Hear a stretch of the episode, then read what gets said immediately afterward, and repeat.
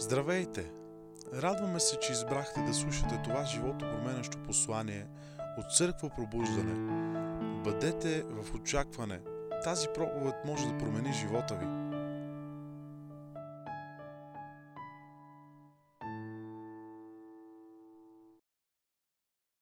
Днес искам да ви говоря за а, един фактор в нашата вяра и в нашето ходене, а, без който а, християнската ни вяра се превръща в а, абсолютна а, а, mission impossible, в мисия невъзможна. А, този фактор а, не е свързан с това къде си роден, този фактор не е свързан с а, какво е твоето образование, този фактор не е свързан с а, твоята история. А, този фактор всъщност не е а, просто някаква ситуация, той а, не е някакво явление. Този фактор е личност. И без тази личност, твоето ходене като християнин, твоето израстване като християнин се превръща в Mission Impossible. И сега вече всички вие се сетихте кое е решението, което днес ще вземем. И това е третото решение в книгата. И то е да следваш Святия Дух. Погледни човека до теб и му кажи, в живота трябва да вземеш решението да следваш Святия Дух. Сега, важният въпрос идва тук. Кой е този Святия Дух? В църкви като нашата за Святия Дух се говори повече като за, за то, отколкото за той.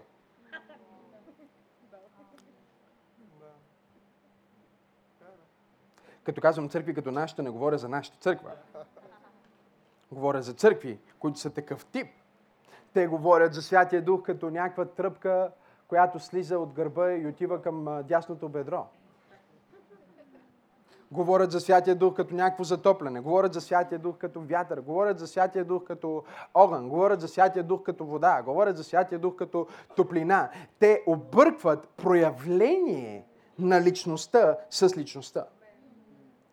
Първото най-важно нещо, което ние трябва да разберем в нашето християнско ходене е, че Бог е триединен. И ако ние погледнем още в Битие, първа глава, от първи стих надолу, се казва в началото Бог, Елохим е на еврейски. Елохим е множествено число. Това означава, че ние вярваме в един Бог, който се проявява в три лица. Може ли някой да каже амин в тази ние вярваме в един Бог, който се проявява в три лица. Ние имаме Бог Отец в личността на Бог. Ние имаме личността Бог Отец. Ние имаме Бог Син или това е Исус Христос. Също така ние имаме Святия Дух. Кажи Святия Дух. Изключителното е, е, както сме говорили, може би някои от вас ще кажат, ей, пасторе, ти веднъж месеца говори за Святия Дух. Ми трябва. Веднъж месеца ти се се връщаш на Святия Дух. Ми трябва. Защо много вярващи си мислят, че наш, ние имаме взаимоотношение с Исус Христос. Всъщност като християни ние нямаме взаимоотношение с Исус Христос. Ние имаме взаимоотношение с Святия Дух, което прави нашето взаимоотношение с Исус Христос възможно. Но реалната личност от Божеството, с която ние контактуваме, е Святия Дух. Когато Христос каза, аз ще дойда и ще живея в вас, ще бъда с вас, той не говорише за себе си, Христос, в тялото. Той говорише за себе си като Святия Дух, който ще дойде. Още в самото начало, в битие, ние виждаме, че в началото Бог сътвори небето и земята. И докато Бог създаваше, Святия Дух вече беше там. Святия Дух винаги е първия наличен на земята. Той винаги е най-близкият. Той винаги е този, до който можеш най-лесно да стигнеш. Той е този, който винаги е там за теб. Е, някои хора изключително много говорят в, в църквите си за а, последно време и когато влизам в, в а, Фейсбук на живо, колко от вас са ме гледали някой път в Фейсбук на живо? Окей. Okay. Другите, Бог ви е простил също. А, но когато влизам в Фейсбук на живо понякога, и хората ми задават там различни въпроси за вярата, за Исус, за това, за другото. И а, хората почват, кога ще дойде зяра? А, кога ще дойде а, а, а, а, края на света? Но то беше 2012 по плановете на някой, ама вече мина. Нали, кога ще дойде антихриста? Кой ще бъде антихриста? Обама ли е антихриста? Сега Обама скоро ще го смени. А, дано да не е това, което аз виждам. Защото може да не е антихриста, а да е антихриска.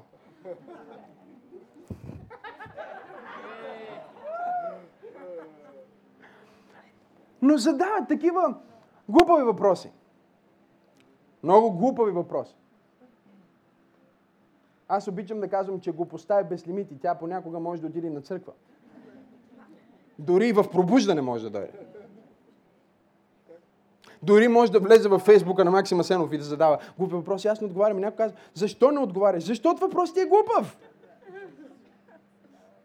Кога ще дойде а, голямата скръп, голямото страдание? Кога ще си тръгне църквата? Църквата тук ли ще е? Няма ли да е тук? Сега, аз не казвам, че това не са неща, които а, са, а, аз не казвам, че това са неща, които са напълно без значение. Нали? Но когато започнат да се филмират с тия чипове, чакай да сляза долу с чипове, с печатчета, с, а, с, а, с а, лепенки, с а, гривнички, с конници, с коньове, с а, а, шестици, с седмици, с числа, с нумерология, с всичко това. Знаете ли, аз не знам кога ще дойде Антихрист.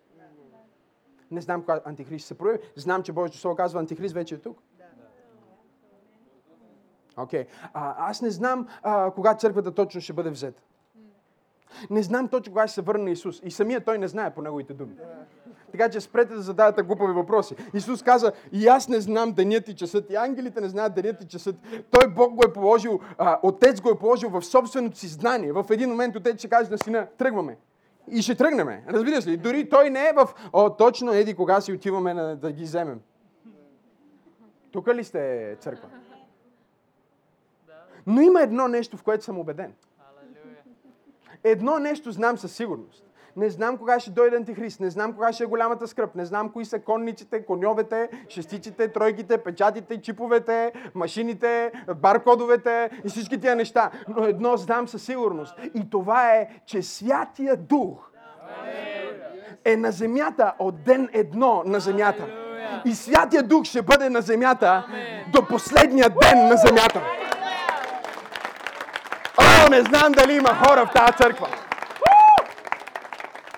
И нямам нужда да знам много други неща. Защото знам, че Святия Дух, Бог, се е погрижил да има представител на Божеството на земята 24 часа в денонощието, 7 дни в седмицата, 365. Той е тук! Божието Слово ни казва в Исаия 59 глава, че понякога врагът може да дойде срещу нас. В английската Библия казва The enemy may come in like a flood. Врагът може да дойде като потоп. И стиха продължава и казва, но духът на Бог ще издигне стена против него. Алелуя. С други думи, ако ти си от страната на духа на Бога, ако ти имаш взаимоотношение с Святия Дух, ако ти познаваш Святия Дух, ако ти си го поканил в живота си, да бъде твой всекидневен лидер, който те води към Исус, който те прави като Исус. Без значение какво може да стане на земята, без значение какво предизвикателство може да удари този свят. Това, което Исаия ни казва е, че Духът на Бог ще издигне стена около тези, с които е.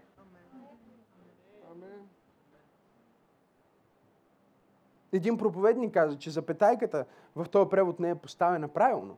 Запетайката трябва да бъде, когато врагът дойде, запетайка, като потоп, духът на Бога ще издигне стена против него. Не знам някой дали разбра какво казах или не разбра.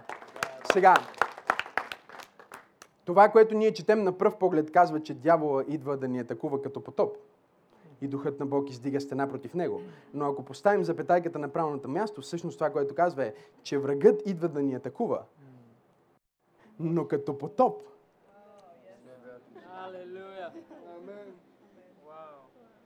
Когато Святия Дух е в живота ти, той е като стена, той е като а, а, стена от потоп, която просто защитава твоя живот.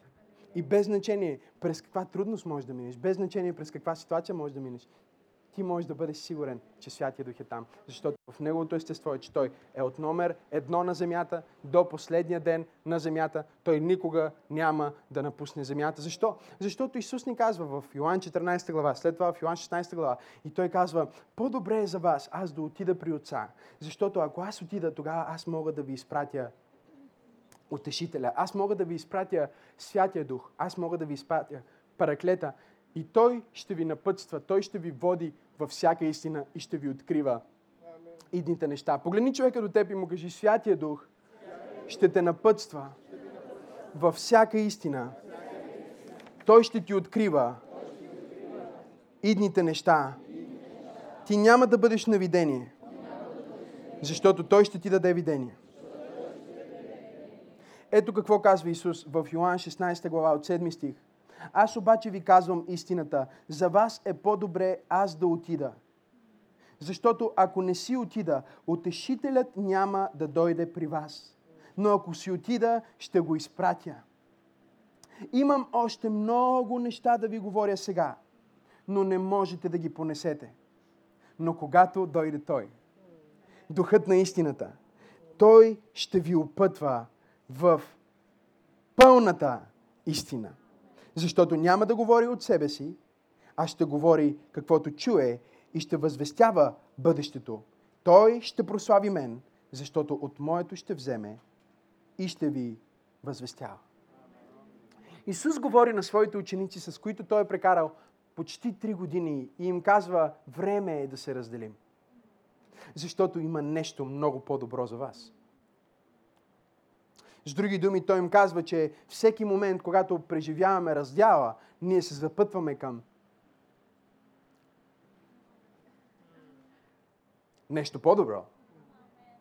И той им казва, има нещо по-добро за вас. Представете ли си тези ученици, които са били с Исус почти 3 години и той им казва, има нещо по-добро за вас. Нека да иллюстрирам. Пастор Максим идва една неделя сутрин. И казва, скъпоценни свети, Време е да си отида. Заминавам.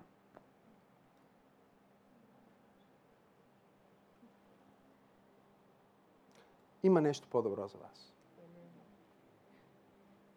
Жоро казва амин.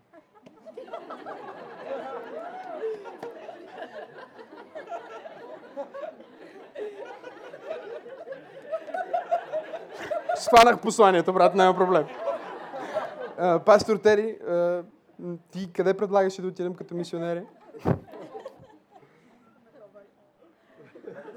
Исус им е дал живот. Исус е прекарал три години. Те са предали живота си на Исус, на каузата, на Евангелието, на царството. И в един момент той ги събира и им казва, време е да се разделим, защото вие не можете да понесете всичко, което аз искам да ви дам сега. Но има един, който ще дойде в живота ви, който ще ви направи такива, каквито аз ви искам, за да ви дам всичко, за което умирам. Да ви дам всичко, за което се жертвам. Да ви дам всичко, за което отивам на кръста. Брати и сестри, докато Святия Дух не дойде на деня на Педесятницата, апостолите бяха видяли много и все пак нямаха нищо. Християнският живот без Святия Дух е точно такъв. Ти можеш да видиш много неща, можеш да ходиш на църква, можеш да чуеш една прекрасна проповед, даже може а, а, да си щедър и да дадеш някое дарение и да подпомогнеш да направим това или да направим другото. И въпреки, че ти можеш да правиш такива неща и да бъдеш активен и да правиш, ако ти нямаш взаимоотношение с тази личност, наречена Святия Дух, ти никога няма да можеш да бъдеш пълноценен християнин. Откъде знаем, че никога няма да можеш да бъдеш пълноценен християнин. Няма да можеш да бъдеш пълноценен християнин, защото апостолите бяха три години с Исус и не успяха да станат пълноценни християни. В края на трите години с Исус Юда го предаде. В края на три години с Исус Петър се отрече по един път за абсолютно всяка година, която беше прекарал с Исус. Тома се съмняваше, въпреки че Тома беше там, когато Исус възкреси Лазар от мъртвите – той чу, когато Исус каза, аз съм възкресението и живота. Той чу, че Исус претендира, че не просто може да възкресява, а Той самия е възкресение. Той самия е живот. И въпреки това, в момента, в който Тома чу, че Исус Христос е възкръснал от мъртвите, той каза, не мога да повярвам, докато не бръкна в раната му, докато не бръкна в ръцете му. Аз няма да повярвам, че това е истина. Три години с Исус. Безброй проповеди на Исус Христос. Стотици, буквално стотици чудеса. Той беше там, когато Исус изцеляваше с една дума. Матей 8 глава ни казва, че големи множества дойдоха при него, а той с една дума изцеляваше всяка болест и прогонваше абсолютно всеки, който беше опресиран от нечисти духове и преживяваше опресия в живота си. Исус ги освобождаваше с една дума. Тома беше там, той видя как Исус прави всички тези неща. Той видя силата, но понеже Святия Дух не беше дошъл в него, той не можеше да бъде свързан с това, което Христос прави. Той не можеше да вярва в това, което Христос прави. Тук идва момента, че ти можеш да си в църква днес, в която има пророк, в който отключва телефон на човек без да знае паролата му, който е, се случват какви ли не изцеления и чудеса и свръхестествени неща, да виждаш всичко това, да бъдеш в най-първите редици, да бъдеш, да присъстваш, да си дигаш ръцете, да пееш песните. И въпреки това, когато дойде момента на истината, когато дойде момента на твоето лично предизвикателство, ти да не вярваш. Да не устоиш. Нека ви обещая нещо тази сутрин. Всички ние минаваме през изпитание. И ако, а, ако определени хора, а, които са а, просто привилегировани да бъдат около други, които плащат цената, о, в един момент и ти ще трябва да платиш цената. Хора обичат да се закачат около лидери, които са силни, защото те плащат цената, те са там, за да хапват тортата. Те са там, за да вземат оваците или там, за да се насладят на чувството. Но когато те не са платили цената, когато те не са имали лично познание на Святия Дух, в един момент те дори няма да вярват. Те ще се отрекат от неща, които се вярват. Защо? Защото истинското християнство е предназначено да бъде пътешествие заедно с Святия Дух. Това е християнството. Ако трябва да дефинираме християнството, ако трябва да дефинираме християнското пътешествие, то е едно пътешествие заедно с Бог, заедно с Святия Дух, в което Святия Дух се превръща в наш приятел. Превръща се в някой, който ни а, прави компания, някой, който ни води, някой, който ни говори, някой, който ни използва, за да разшири Божието царство на земята.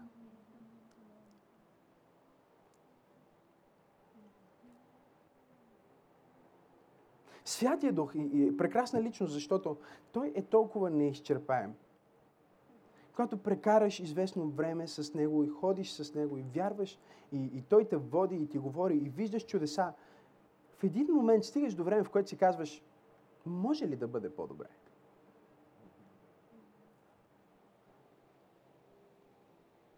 Може ли да има повече?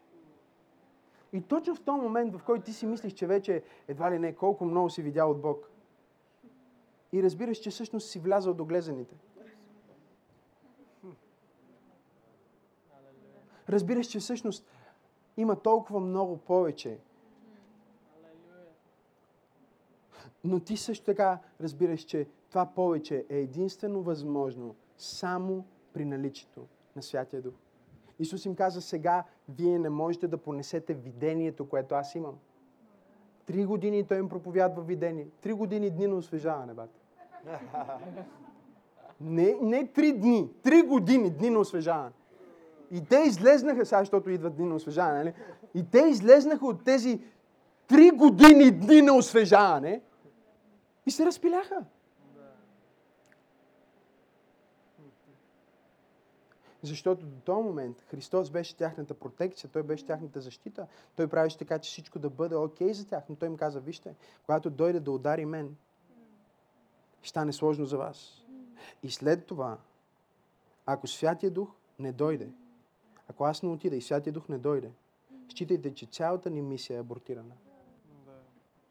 Аз искам църква пробуждане да е църква, в която Всеки християнин е воден от Святия Дух. Всеки християнин има лично взаимоотношение с Святия Дух. Израства в своето познаване на Божието Слово, но не само на Божието Слово, а на личността на Святия Дух и на Неговото присъствие. Затова е толкова важно за нас, когато ние се покланяме. Затова е толкова важно за нас когато ние идваме на време и пеем на Бог и сме част от това хваление и поклонение, защото в това хваление и поклонение ние се срещаме с Святия Дух на Бога. В това хваление и поклонение Той идва като реки от жива вода, които започват да ни напояват, които започват да ни, а, а, да ни, да ни мокрят, започват да ни изпълват, започват да, да се наливат в почвата на нашето сърце и да омекотяват сърцето ни за да Словото да излезне и да попадне в почва, която е достатъчно добра, за да произведе плод, която е точната, готова почва за плод. Много християни се скъсват да слушат проповеди и пак нямат никакъв плод. Четат книги повече от мен и пак нямат никакъв плод. Защото не става дума само за знание, не става дума само за буква, не става дума само за учение, да си много еродиран, да си много а, интелигентен, да си много богословски запознат, да разбираш херменевтика и екзегетика и а, риторика и да можеш да боравиш с всички тези неща и да знаеш точно как трябва да разбереш контекста на стиха и претекста и зад текста и отдолу текста и около текста да знаеш всичко това и въпреки това да не можеш да дадеш плод. Аз съм срещал професори, които преподават богословие в университети, които дори не вярват в Библията. Вау!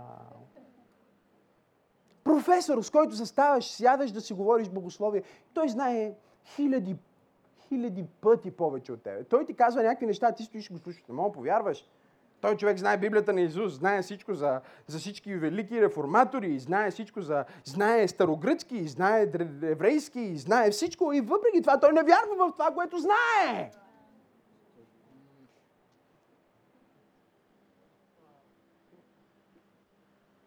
Защото никога не се е превърнало в личност за него.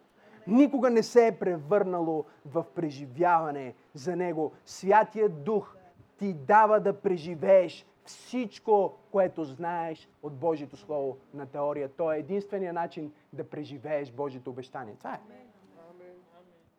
Без Святия Дух всички Божии обещания са просто неща, които може да си четем, да си повтаряме, да си изповядваме и да ги вярваме и въпреки това да не дойдат в живота ни. Но една секунда в Неговото присъствие трансформира всичко. Една секунда в Неговата слава трансформира всичко. Една среща с Него, тя просто те прави. Когато ти срещнеш Святия Дух, знаеш ли как ще разбереш дали си срещнал Святия Дух?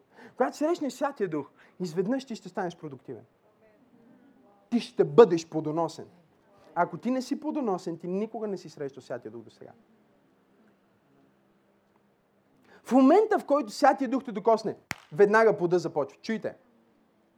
Исус изпрати ученици, окей, по двама, върнаха се, казаха, изцелихме, таковахме. Той каза, радвайте се, че имената ви са записани, нали? Най-великото нещо, което Петър беше направил преди Святия Дух, е да направи една-две крачки във водата и да потъне. Нали така? Има много черни точки този човек. Един път му казаха, мини зад мене, дяволе. Нали? а, мина през различни моменти нашия герой Петър. И в един момент ние четем в Деяния на апостолите едно нещо, което толкова много харесвам в Деяния на апостолите, втора глава. Там се казва внезапно. Изведнъж на, на, на гръцки е афно, просто моментално, а, от, ни, като че от нищото, просто ей така се появява. Святия Дух идва в тази зала. Те преживяват Святия Дух. И същия Петър, който потъва, се изправя и проповядва една кратка проповед и започва мега църква с кратка проповед.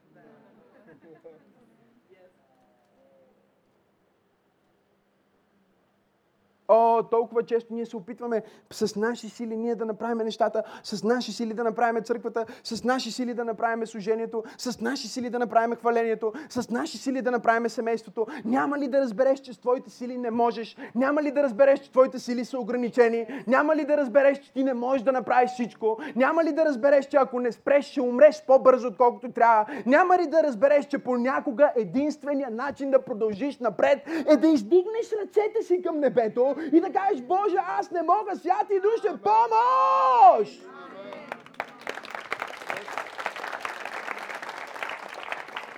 О, зрялите християни стигат до, до това осъзнаване. Че те не могат да го направят без благодата на Бог, без духа на Бог. Какво е това, което гори в сърцето ти? Какво е това, което а, вярваш, че Господ те призвава? Без Святия Дух е невъзможно. Но сега идва тук момента, че понякога ние не искаме Святия Дух да ни гори.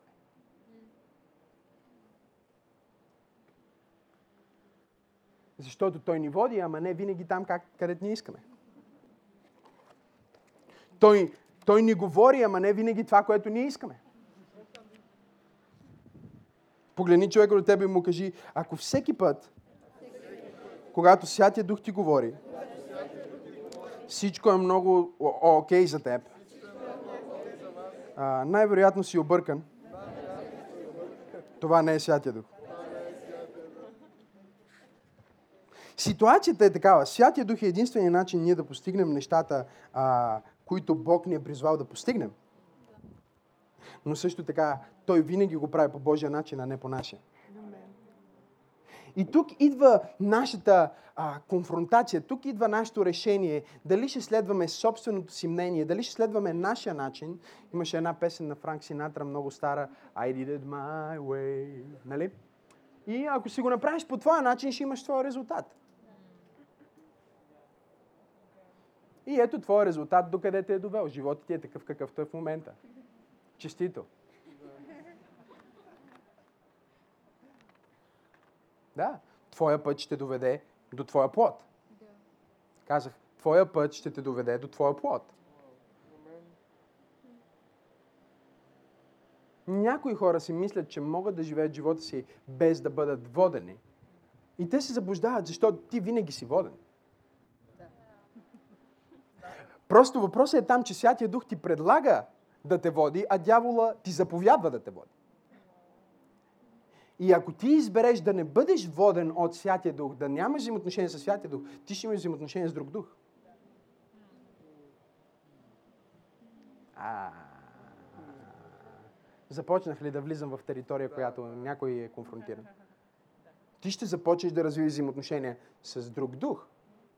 Дух с дух се свързва. С кой дух ще бъде свързан? Кой ще бъде лидера в твоя живот?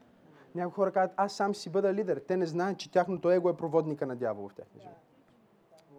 И всъщност, чрез тяхното его той ги контролира също. Скоро ще започнем една нова поредица. Ага. Голямото аз. Голямото аз. Благословение или проклятие?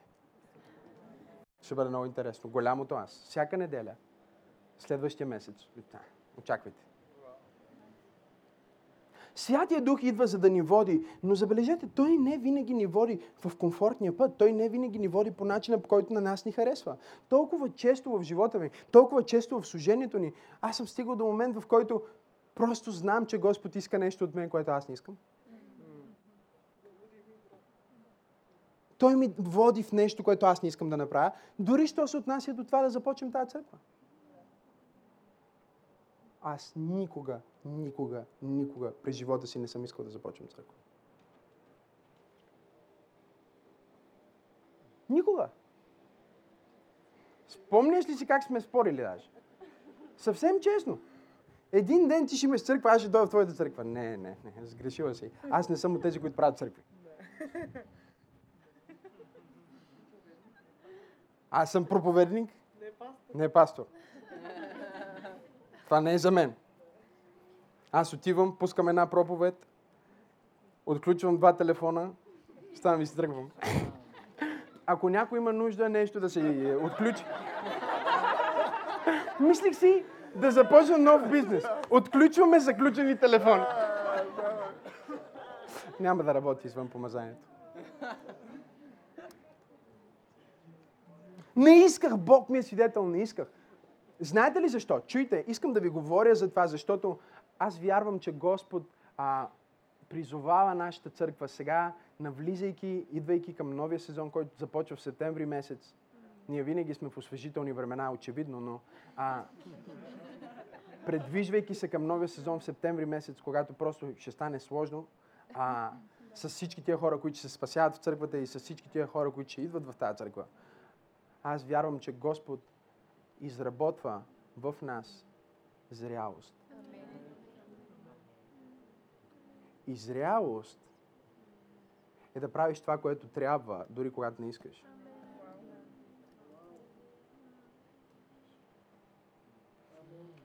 Защото трябва. Обаче хубавото със Святия Дух е, че не свършва там.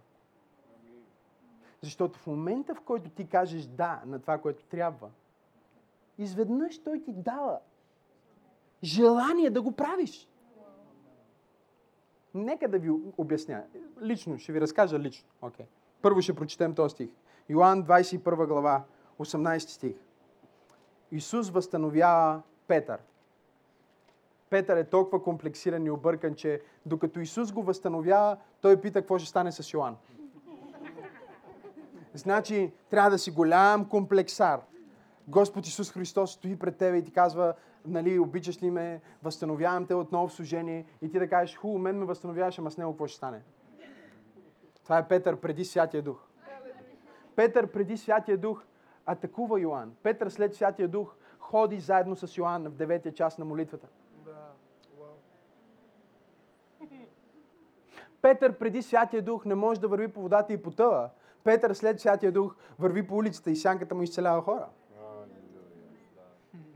Петър преди Святия Дух се опитва да послужи с освобождение на един човек и не може. Знаете какво значи буквално? Той полага ръце и казва, в името на Исус напусни. Е, няма па. Това е доста засрамващо за един проповедник.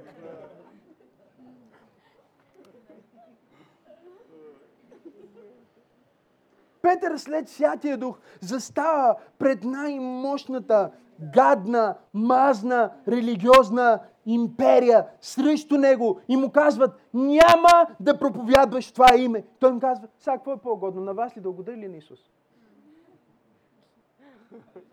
Няма вика как да спрем да проповядваме в това име.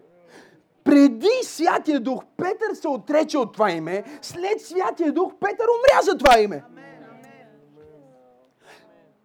Господ Исус Христос откри на Петър предварително какво ще донесе разликата в неговото християнско ходене. Чуйте, майка ме влачеше на църква като, като малък.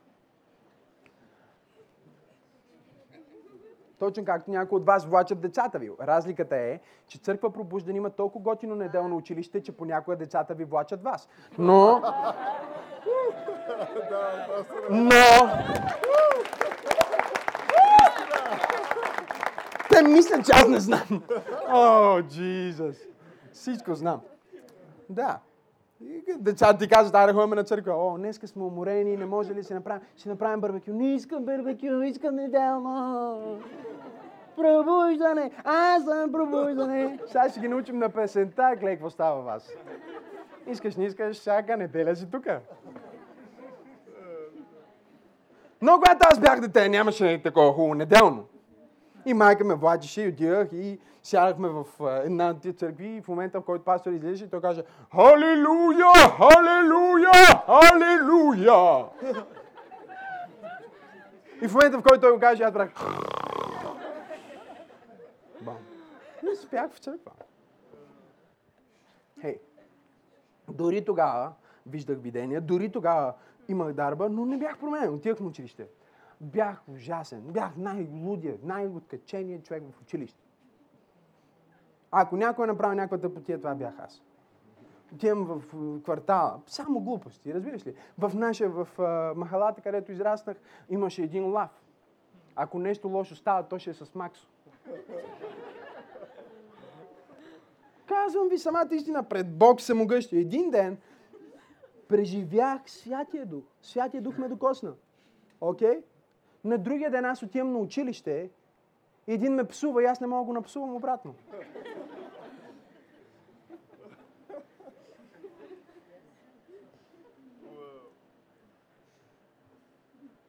Предишния ден съм го филирал в неща. Какво значи филетиране? О, Господи Боже мой, даже не искам да се изпомням. Бог ми е простил за него, за всичките му роднини, за всичко това. Може ли да бъда честен в църква или това е църква, която не, тук много сме духовни.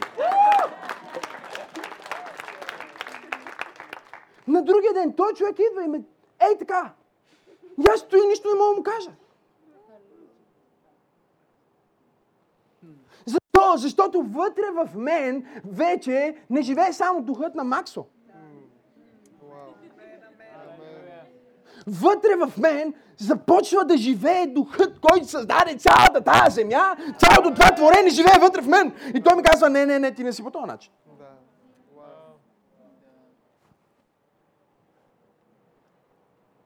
Без него няма как да се промениш. Святия Дух е единствен, който може да направи Максо Максима Сенов. Вижте какво открива а, Исус на, на, на, на Петър. Истина, истина ти казвам, когато беше млад, сам се опасваше и ходише където си искаше. Когато а, много християни, те ходят на църква, но още не са стигнали до място на зрялост в тяхното християнско израстване, те си правят каквото си искат те не са под авторитет. Те, а, те имат своя план, те имат своето видение, те имат своята амбиция. Те ходят където си искат. Но Исус продължава и казва на Петър, когато устарееш, окей, okay, нека ви разкрия нещо. Когато устарееш, тук не говори да устарееш, да станеш стар. Петър беше един от най-възрастните от групата на апостолите. Окей? Okay? И въпреки това Исус му казва, когато устарееш, той не му говори само за неговата възраст, той му говори за място на зрялост в неговото израстване. Кажи зрялост. зрялост. Когато озрееш, когато станеш зрял християнин, какво ще стане, когато си зрял християнин? Той му казва, ще простреш ръцете си и друг ще те опасва и ще те поведе там, където не искаш. До сега ти си решал къде ще ходиш на църква. До сега ти си решал а, дали ще даваш десятък или не. До сега ти си решал дали ще бъдеш въвлечен в помощно служение или не. До сега ти си решал дали ще благовестваш или не. Когато стигнеш до място на зрялост, ти вече не решаваш, ти просто протягаш ръцете си и казваш, святи душе, води ме там, където аз не искам.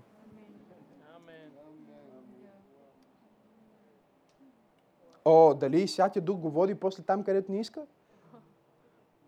Петър имаше страх от хората. И въпреки страха от хората, той отиде да проповядва в дома на езичник.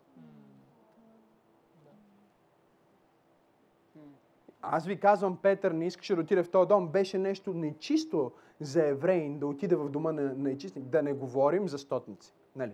Да не говорим за стотници, за тези, които ни опресират, за тези, които ни депресират, за тези, които са мафия.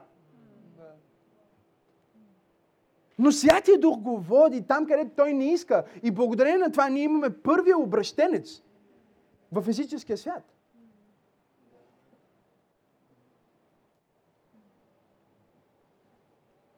Аз се питам колко плод може да имаш ти ако се предадеш на Святия Дух. Питам се колко хора можеш да докоснеш, ако изграждаш взаимоотношения с Исус, заедно с Святия Дух, и следваш Неговия глас и Неговото водителство вътре в теб, дори когато ти не искаш. Ще се върна на историята ми. Господ ме докосва, влизам в служение в някакъв момент, започвам да проповядвам. Мисълта за църква не ме плаши, не ме стресира, не ме депресира, направо ме а, демотивира да живея. Мога ли да бъда честен с вас? Някой казва, пасторе, ние сме твоята църква, сега какво правиш? Не, вие не ме да мотивирате. Чакайте да разкажа историята. Бог ми говори на няколко пъти да започна църква. Аз отказвах на това нещо, докато почна да изпраща хора, които да ми потвърждават и какво ли не. Докато в един момент... Защо? Защото в моя ум, оле, сега ако съм пастор, аз не съм пастор като дар, аз съм повече пророк, аз съм повече апостол. Забелязвате ли тук? Аз съм, аз съм, аз съм, аз съм. Голямото аз работи. Нали, аз не съм точи тази дарба, аз съм по-така, аз съм по-такъв. Кой те пита какъв си ти? Това е малко като Моисей, който стои пред Бог и казва, ви са, аз заеквам, аз не мога това, аз не мога това. Бог му казва, аз създадох устите. Ако ще се хвалиме, нали, ти казва, поне да знаеш.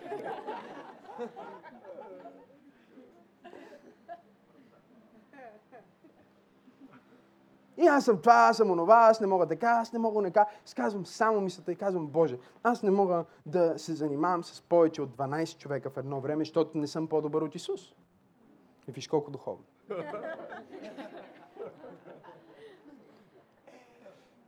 Няма така работа за мен. Просто 12 човека, един екип и ще ги направя слот тим. Направо ще ги направя духовни войници, роботи. Които просто са като слот тим, нали знаете? Специални части, специален отряд. Да, ама не. Влязох в депресия. Това е което става, когато не следваш Дух. О, колко съм честен тази сутрин. Та, вече е вечер. Виждате ли, казах ви, че съм проповядвал много. И затова сега не ви проповядвам толкова, колкото просто ви получавам. И а, ще се храните различно днес, а, ядете малко по така Нали, по принцип, когато дойдете в църква пробуждане и просто идват едни прежоли, е така се яде.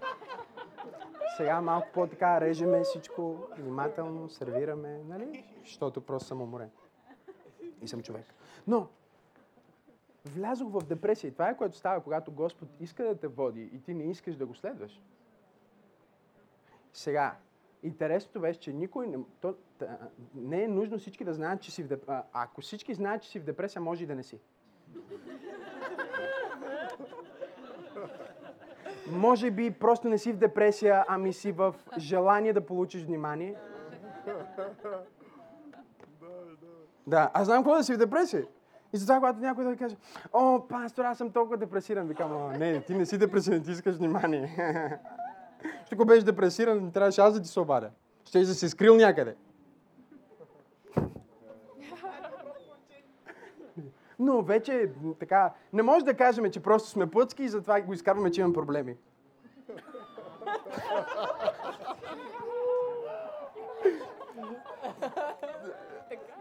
да. Просто не може да го кажем, разбираш ли? Дете си говорих с този пастор с нощи. И той каже, знаеш какво Бог каза, защо така с хората, нали? Вика, защо? Защо е това, защо е това? И той вика, не знам Боже, нали? ти ми кажи. И Бог каза, ми, що сте плъцки? Вика, такова откровение получих. Викаме ми... да, плъцки сме. Но аз бях в истинска депресия, защото беше тайна депресия. Отиваш на църква, усмихваш се всичко, обаче аз отивам да се моля, не мога да се моля. Сядам да чета Библията, не мога да чета Библията. Окей, okay, проповядвам, полагам ръце на хора, хората се изцеляват, падат, преживяват, спасяват се и аз не усещам Бог. В себе си. Страшно нещо е да знаеш какво Господ иска от тебе и да се правиш на ударен. Запомнете го това от мене. Един път е така, Бог ми говори на сън няколко пъти да направя нещо и аз не му се покорих. И една сутрин се събуждам да закусвам и няма храната никакъв вкус.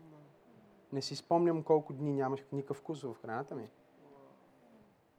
Отидох да ям някакъв хамбургер с сосове и неща, няма вкус.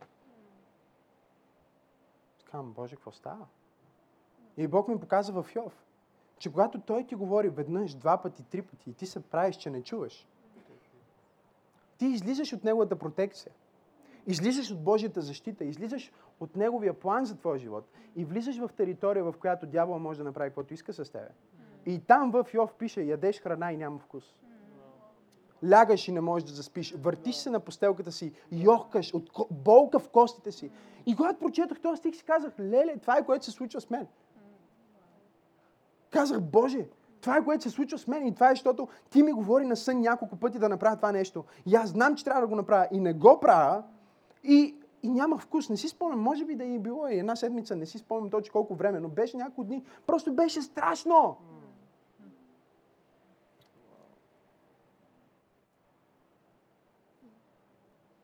Ние предпочитаме да се учим по такива начини. Не да дойдеш на църква, да слушаш едно получение и да кажеш, окей, приемам го, утре ще се моля, ще размишлявам върху това, ще си вода записки, нека го направим. Нали? Защото това е работа в момента. Аз работя заедно с теб. Искам да ти изградя, искам да ти помогна да следваш Святия Дух, да се промениш, да подобриш живота си, да подобриш средата около себе си, да достигнеш някой. В момента аз работя за теб, работя с теб, работя за Бог, работя за теб. Обаче някои от вас не вкарват никаква работа. Това е като да, да има треньор, който да стои да ти казва сега буташ тук, ядеш това и той нищо не прави. Стои си и си цъка на телефона в фитнеса. Язък за треньора, да си отделя от времето само да, да го помпа този човек. Изгубих вкус, Митко, вкус. Тогава ядях дори Макдоналдс. Отидох да ям един Макдоналдс. Сега не ям Макдоналдс, но тогава ядях Макдоналдс, отидох да ям едно, купих си едно Big Tasty голямо меню, купих сос барбекю, купих кетчуп, купих майонеза, купих кари, купих, абе, всичко, което има такъв вкус, който знаеш, че трябва да го усетиш, Кока-кола. И го слагам в устата ми и няма вкус. Знаеш какво значи страх тогава? страх, ама страх казваш и някога ще има ли вкус? И добре, че прочетох там. И се казва, и тогава, ако има някой тълковател на сънища, един на хиляда, викам, добре, че поне аз тълкувам сънища и знам за какво става. И му каже какво да направи, за да се възстанови. Аз казвам, аз знам какво да направя. Направих това, което Бог ми каза, веднага вкуса ми се върна.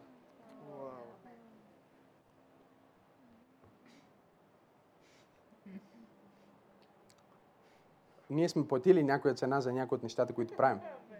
Сега разбирате ли? Не, какво ви казвам? когато си зрял, протягаш ръцете си и правиш неща, които не искаш, не искаш, защото ти имаш крепости в умът си по отношение на това, което мислиш е твоето бъдеще. В моя ума си казвам, ако трябва да съм пастор, край. Трябва да спра да пътувам по света, да спра да проповядвам в различни църкви, да спра, никога няма да напиша книга, никога няма да, да, да правя служение на нивото, за което си мечтая. Никога няма да имам крусейди, никога няма да оперирам в чудесата и изцеленето толкова много. Що? Защото всички пастори, които бях виждал, са дървета. Без никаква сила. Без никакви изцеления, без никакви свидетелства, без нищо свръхестествено. За тях, около тях, под тях, над тях. Нищо! Сказвам, аз не искам да бъда такъв. Аз искам да бъда с в движението на Бог, искам да ходя в силата на Бог. И всички тия крепости, и аз не съм това, аз съм другото, и в ума. И по този начин ти казваш, не, аз знам по-добре от теб, Боже. Аз знам как аз ще бъда щастлив. И сега ще си направя моят живот щастлив. Ще си направя моето служение. Ще си направя моето видение. Ще си направя моето нещо. Да, обаче Бог се оттегли от теб, защото Той няма да участва в твоето нещо. Той ще участва в Неговото нещо, когато ти му се покориш. Бог няма да благоволи в твоя план, Той ще благоволи в своя план. Някои от вас знаят, че трябва да бъдат посветени в църква пробуждане, ама се правят. Защото мислите, че вие имате по-добър план. Някои от вас знаят, че трябва да посрещат на вратата, да помагат или да бъдат в хвалението, или да чистят, или да правят нещо всеки път е в сърцето ви. Обаче се правите, че не е от Бог. И какво правим, когато правим това? Ние искаме Святия Дух не, аз ще го направя по моя начин. Внимавай, ще стигнеш до депресия. Аз бях там. И тогава една вечер, когато с а, пастор те имахме предбрачно взаимоотношение, се скарахме, защото когато си депресиран и си раздразнен, почваш да си го изкарваш на хората около теб. Ако всички около теб имат проблем с теб, това е защото ти си проблема. Ей, когато не проповядваме така малко ви говоря, също може да боли. Да, проблема е в теб. Значи не може всички хора около теб да са спокойни. Не може всички хора около теб да те обичат. И все нещо е теб да не ти е наред. Ако не е наред, значи ти не си наред. Не е жена ти. Не е сина ти. Не е братовчет ти. Не да си търсиш оправдания. Проблема си ти. Покай се! И освежителни времена от лицето на Бог ще дойдат в живота ти. Вау, дълбоко получение. И това е което пастор Тери отиде на молитва на разходка и се върна при мен. И нали знаете, когато една жена е получила слово от Бог и вече е 4 метра по-висока. И идва при теб от друго ниво. И аз стоях там покрай един басейн и тя идва при мен. Значи, ако видите пастор Тери да върви така, Бог е казал нещо.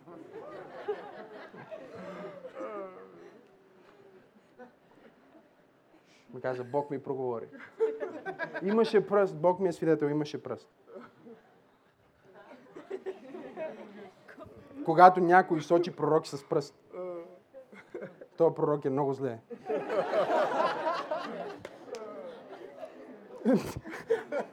Е, толкова често не съм бил в неделя. Пророк е Божия пръст, ама ако се наложи някой него да го посочи, мале. Това става. Ние си мислим, аз знам, че служа на много от вас. Ние си мислим, че защото всичко е покрито, спряло, значи Бог е спрял. Малко като Давид. Направи белята една година си трае никой да не разбере. И си мисли, че той Бог е забравил. А ако той си изповяда и се покая и такова, нали ще окей, ама той иска да покрие нещата, нали? И пророк Натан отива при него, вика, искам ти разкажа една история. Чели ли сте Библията? Вика, искам ти разкажа една история. Знаеш какво? Имаше един човек, има едно агънце. Чисто, хубаво, дава си живота за това агънце, гледа го, грижи се за него, нали? Всичко да е както трябва. Има и друг човек. Има не агънца, не агнища, не цели паспища.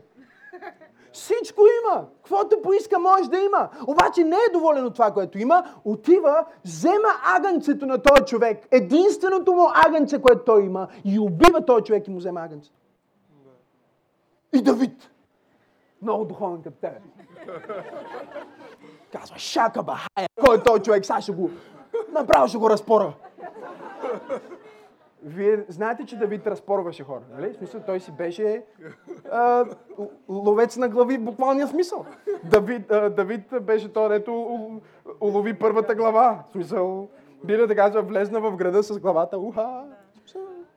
Нали? Нежно сърце обаче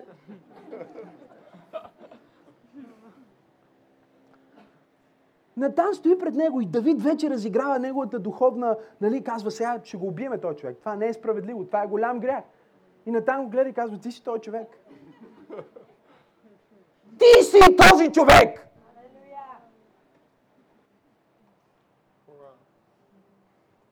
Обвиняваш всеки около теб, жена ти и децата ти и близките ти, че не си щастлив, че не са ти угодили, че не са го направили по начина по който искаш да го направи, а ти самия не знаеш начина по който искаш да го направят. Ти не познаваш себе си, искаш хората да те познават. Ти си объркан и имаш нужда от Святия Дух, за да бъдеш изцелен.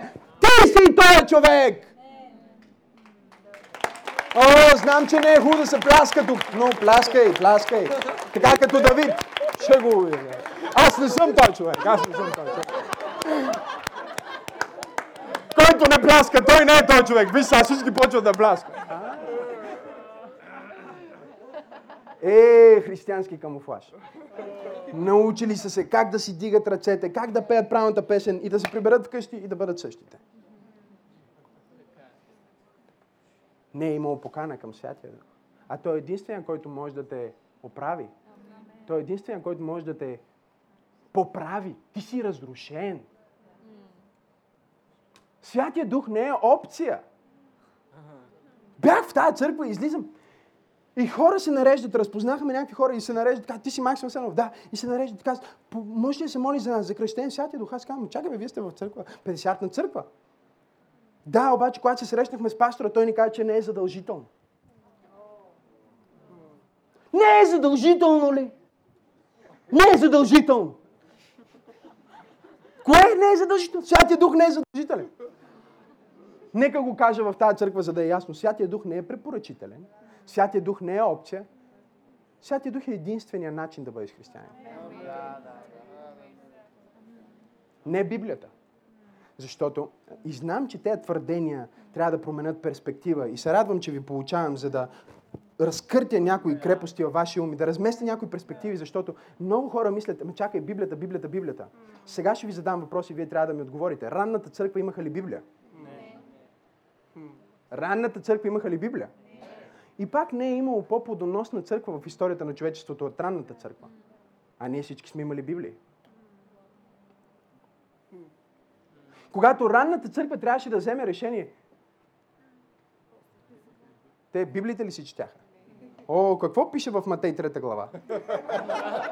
Матей взема Библията и казвам, значи, братя, сега ще ви кажа как беше. Отворете на Матей.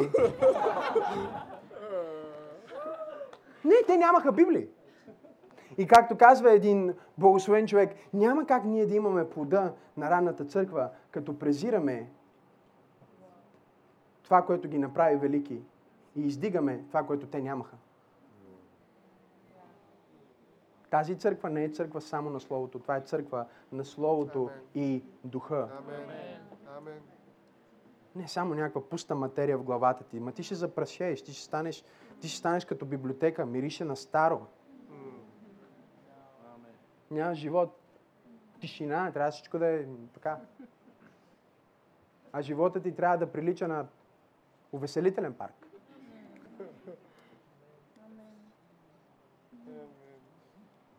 Казвам, окей, тя застава, сочи ме с пръста. Натан, ти си той човек. И Бог ме, Бог ме арестува просто в този момент.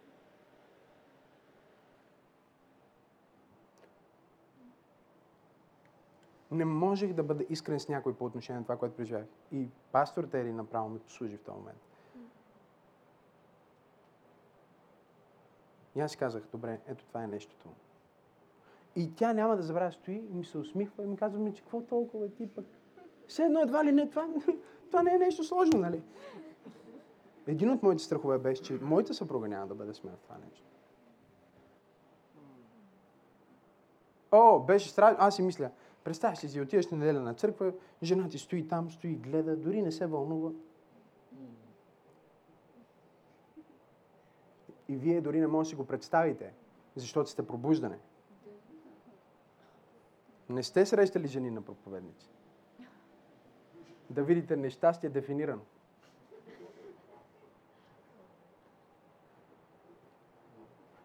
Те са украшение, декор. Искам, не, не искам жена ми да е декор. Аз не можех дори да си представя, че това е възможно. Всеки път, когато аз проповядвам, пастор Теди плаче. Наскоро не плака, аз викам, що не плака? Вика, ми...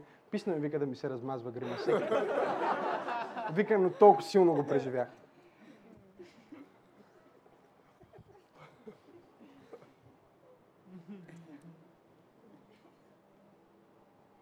И когато аз изподелих това нещо и казах, тя ми каза, виж, знаеш какво трябва да направим сега? Просто трябва да го приемем. И аз казвам, как ще го направим? Кога ще го направим? Къде ще го направим? тя казва, не, мисля, че просто трябва да го приемем.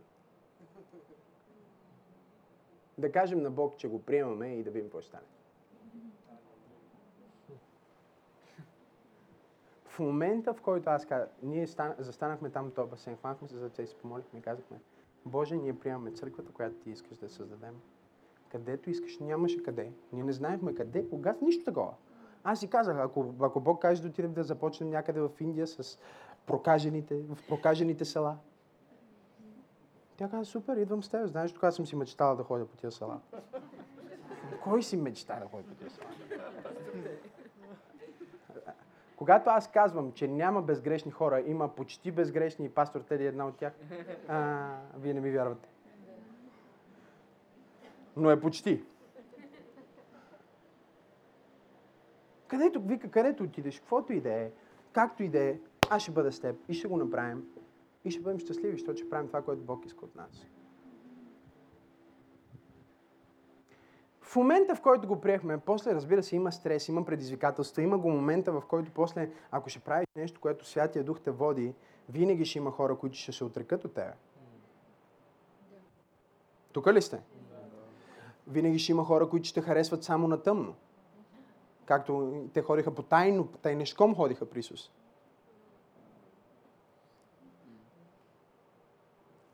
Тайно.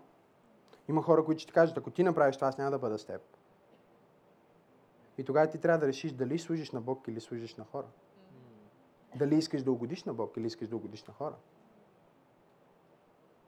И вече бяхме тръгнали, вече го бяхме приели. В момента, в който го приехме, изведнъж нещо дойде. Единственият начин, по който мога да го опиша е благодат. До такава степен, че когато ние започнахме църквата, когато започнахме църква пробуждане, аз не съм имал толкова покани от различни места, колкото тогава. Говорим си за държави, които съм казал, Боже, кога ще се отвори това за мен. В момента, в който ние отворихме тази църква, от всички тия места започнаха покани.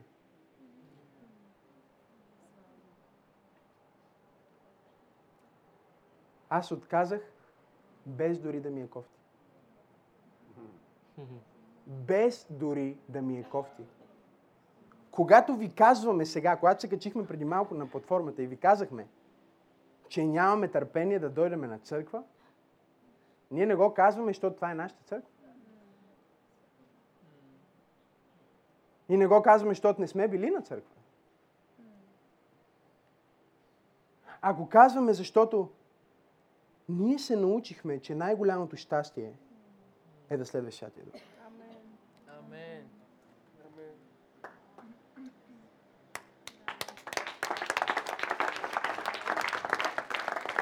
И когато ти следваш Святия Дух, изведнъж, а, ма то не е задължително да бъда пастор като дар на служение, за да водя църква или църкви. То почва изведнъж да те, тези неща, които са те тормозили, изведнъж почваш да ги осъзнаеш, че те всъщност са страх, който няма никаква почва.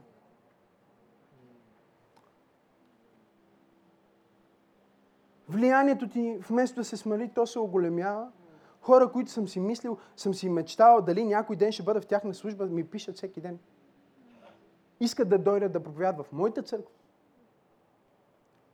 Каниха ме, наскоро ми се, един Божи човек ми, ми писа, каза, искам да те поканя в моята конференция, говоря ви, на неговата конференция ходят. Няма, няма проповедник в света, който има каквото и да е служение в духа, който не ходи на конференциите на Родни Хауърд. Няма то Дуайт, няма Даниел Коленда, всички са там. И той ми казва, канете да бъдеш мой личен гост в моята конференция. Ще платя самолета, ще платя всичко. Ела на моята конференция с жена ти. И аз, без да ми е кофти, му отговарям. Аз пиша народни Хауърд Браун. Обратно и му казвам, no thank you!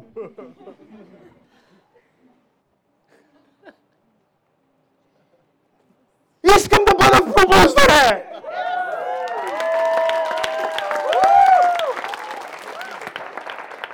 Аз не мога повярвам, докато ви го разказвам.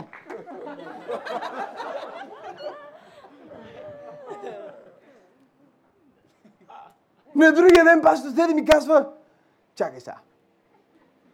Ти знаеш, че наистина ти писам да... Родни Хауърд Браун те покани, ти каза на Родни Хауърд Браун, може би до година.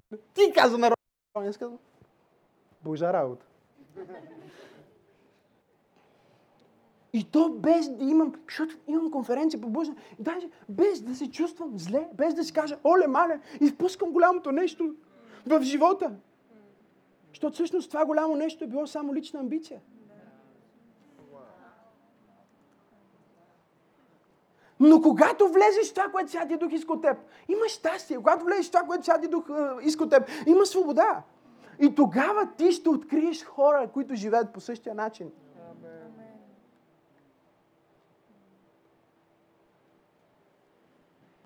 Родни Хауърд Браун ми каза, напълно те разбирам. Само продължай да го следваш Святия Дух. Държавата е твоя. И вика, ако ти не можеш да дойда, аз ще дойда при теб.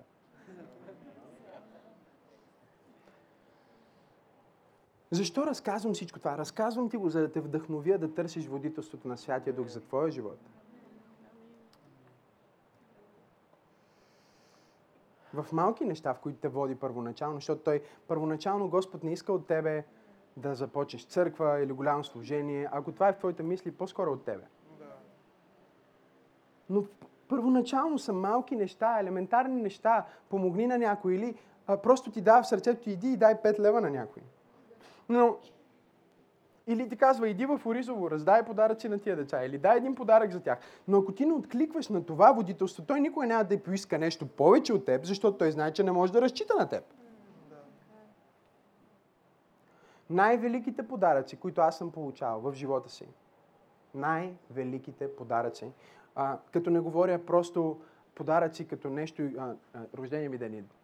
А, затова съм на тема подаръци. Не подаръци само като нещо а, физическо, нещо материално, не само като а, финанси или голямо дарение или нещо такова.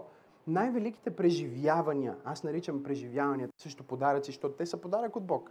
Най-големите подаръци са преживяване. И всъщност дори пари, ако някой ти даде пари, той ти дава някакво преживяване. Нали? Защото ти ще направиш нещо с тия пари, което се превръща в преживяване. Така че парите са за преживяване, но не говоря за подарък, като подарявам ти нещо материално. Говоря като такива преживявания в живота ми, които са били най-свещените, как да кажа, най-святите, най-прекрасните, най-добрите моменти. Когато погледна назад и си казвам, вау, това беше добро нещо. Всеки път аз съм бил пред избора да направя ли това, което искам, или това, което Святия Дух ме води. Абсолютно всеки път. И знаете ли, аз като ваш пастор, като ваш лидер, мога да застана, както апостол Павел каза, с чиста съвест пред вас и да ви кажа, че аз поглеждам назад и нямам никакви съжаления.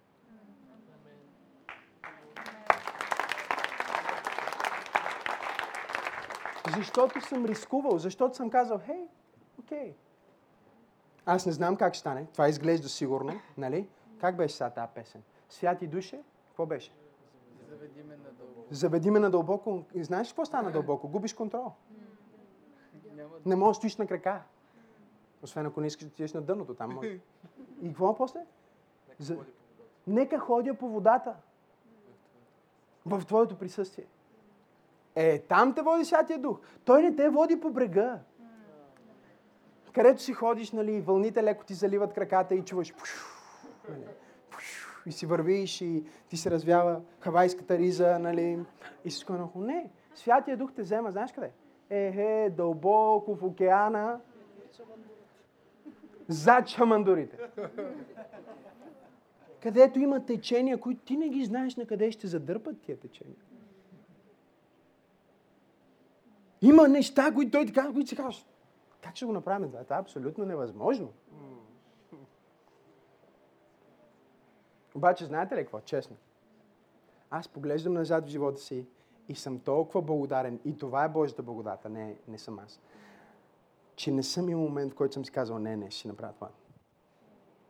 Се, всеки път имал съм двуумения. Имал съм, Бог ми е дал време, Бог ми е дал шанс. Окей. Okay. Имал съм битка с неща да ги направя. Отказвал съм на Бог много пъти. Обаче, в крайна сметка винаги съм си казвал, няма цял живот да живея с мисълта какво ако се бях покорил. И наскоро се прибирахме от, от църква с пастор Тери и тя ме погледна и ми каза, ти осъзнаваш ли? Можеш ли дори да си представиш, че ако ти не беше казал да оная вечер, на това, което Святия Дух иска от тебе, всички тия хора, които се спасиха тази вечер и които са спасили до сега в тази църква и които са чули добрата новина и които в момента стоят в тази зала, много от тях дори нямаше да знаят за какво живеят. Защото Бог ги беше създал за нещо, което ти трябва да направиш.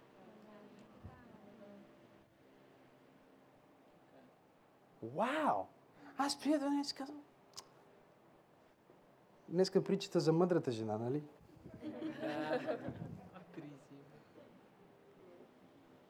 Чу. Си казвам, Боже, благодаря ти, че си ме променил. Апостол Павел имаше идея, имаше мечта, казва сега, целият ми екип, отиваме в Азия. Тръгваме, правиме съживление. Ще проповядваме като машини. И всички тръгват. И в един момент Библията казва. Святия Дух не им позволи да влязат там. Да. Те спират, казват, чакай бе, ние искаме да проповядваме, Бог ни спира. Ще Понякога изглежда добро. В твоите очи. Всички пътища на човека са добри в неговите очи. Но Бог претегля сърцата. В следващия момент казват, окей, отиваме в Малазия. Не, Исусовия дух не ни позволи, казва. И след това, когато бяхме в Троас, в Троада, и стояхме и легнахме да спим, ние сме били там. И Павел имаше видение на един македонец, който го вика към Европа. И сутринта Павел стана и каза, окей, Бог мисля, че ме води да отида в Македония. И всички казват, чакай малко. Това видение означава, че всички ние отиваме в Македония. Хора, които следват Святия Дух в един човек. Хора, които следват Святия Дух заедно. Няма нещо по-красиво от това, но за целта всеки един трябва да има по нещо със Святия Дух лично. Не може ти да уповаваш на моето взаимоотношение с Святия Дух. На това, че тази седмица аз съм се молил за тебе. Аз имам нужда от твоите молитви също. Аз имам нужда от твоите молитви повече, отколкото имаш нужда от моите. Знам, че това звучи много страшно, но е факт. Защото Библията казва, удари главния и всички се разпръснат.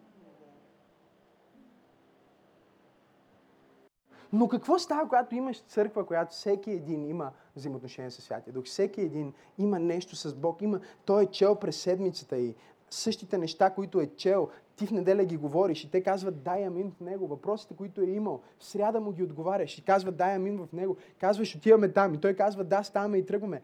Това е църква пробуждане. Това е феноменално, което се случва тук.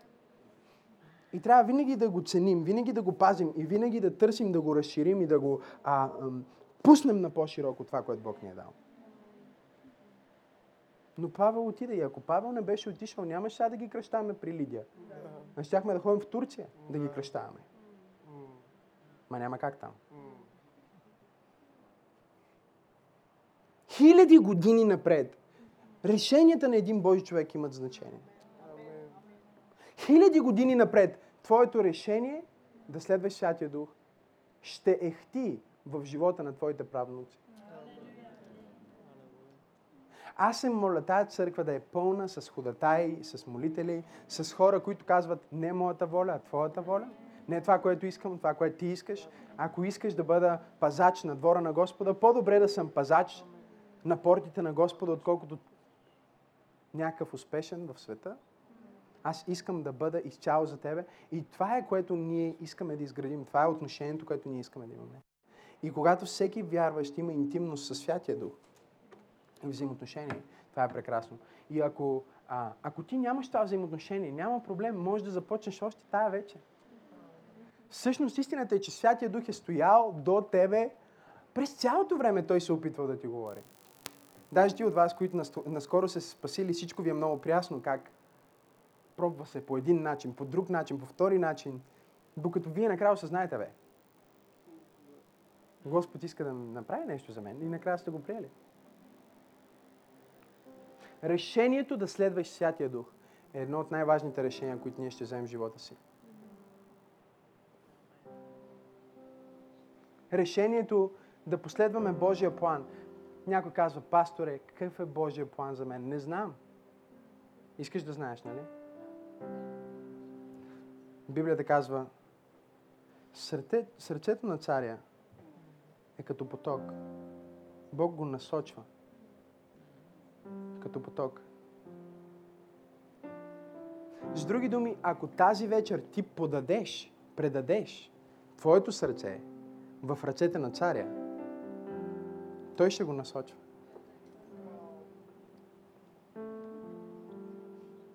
И ще знаеш някакси вътре в себе си естествено. Вижте, водата се движи по естествен път. Тук ли сте? Никой не може да спре водата. Нищо не може да спре водата. Рано или късно, тежестта и силата на тази вода може да събори всяка стена. да поправи път там, където няма. Това, което може да се направи е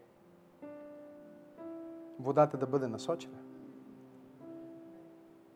Течението да бъде пренасочено, да бъде насочено в друга посока. Когато ти казваш, Боже, аз предавам сърцето си в Твоите ръце, ти даваш Твоето сърце в Неговите ръце и Той може да го насочва. Как? По естествен път. Не знаеш как, но вътре в теб това нещо стои. Нека затворим очите си.